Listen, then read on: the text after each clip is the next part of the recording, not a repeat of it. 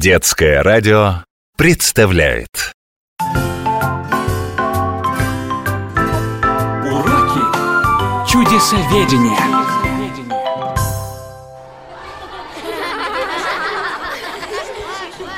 Ёлкина, вот ты все ко мне со своей географией пристаешь Параллели, меридианы, климатические зоны И что?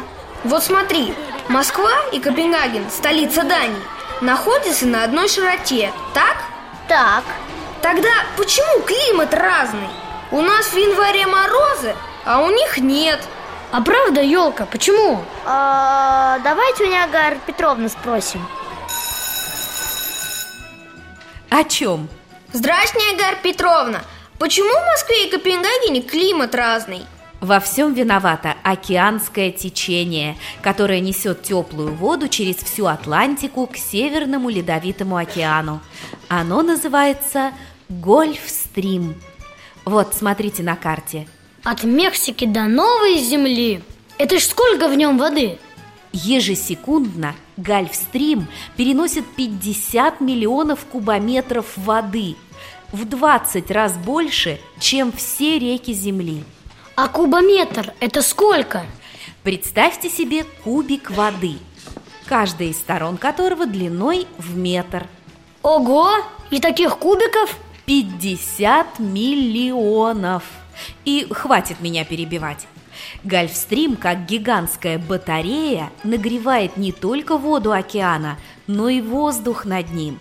Ветры, проходящие над Гольфстримом, приносят в Северную Европу столько тепла, что зимой у них на 15-20 градусов теплее, чем у нас на той же широте. Это что же, Европе и Америке бесплатное отопление? А нам ничего? Косточкин. Новая земля, где заканчивается Гольфстрим, находится в России. Благодаря этому теплому течению не замерзает Балтийское море. И наш северный порт Мурманск даже зимой свободен от льда. Но это сейчас, а 400 лет назад все было совсем не так. Все замерзало. Почему? Потому что четыре века назад Гольфстрим решил отдохнуть и остановился. Такое случалось всего несколько раз за историю человечества. О тех холодах в Европе до сих пор вспоминают с содроганием. Птицы на лету не замерзали, конечно, но в Лондоне льдом сковала реку Темзу. А датчанин Ганс Христиан Андерсон, когда писал сказку «Снежная королева», наверняка имел в виду именно это похолодание. А почему Гольфстрим вообще движется? Оставался бы себе в Мексиканском заливе? Попробую объяснить. У экватора вода очень теплая и соленая. Двигаясь к северу, она постепенно остывает.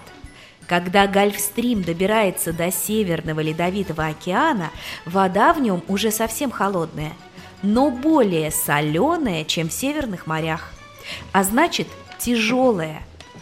Она опускается в глубину и превращается там в холодное лабрадорское течение, которое возвращается в Мексиканский залив, нагревается там. И выталкивает Гольфстрим обратно к Европе?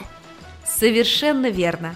Хуже всего придется Норвегии. Там температура за считанные недели упадет сразу на 20 градусов. Ничего себе!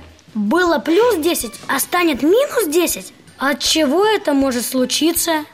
Как ни парадоксально, от глобального потепления. Если начнут таять арктические льды, в океан попадет очень много пресной воды.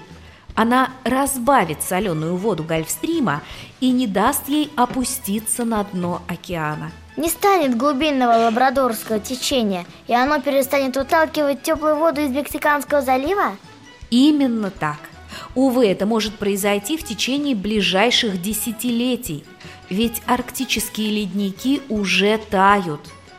И если это будет продолжаться, к 2070 году их просто не останется.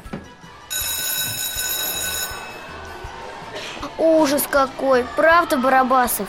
Да ничего не ужас, елка Нам-то все равно Если Гольфстрим остановится У нас температура не сильно поменяется.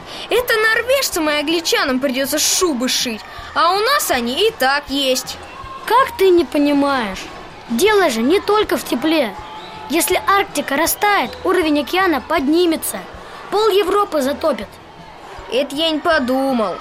Все, После школы пойду в экологи с потеплением бороться. Спасу всех и от потопа, и от холодов Пусть уж лучше в Москве будет холоднее, чем в Копенгагене. Но Гольфстрим пусть работает. Уроки чудесоведения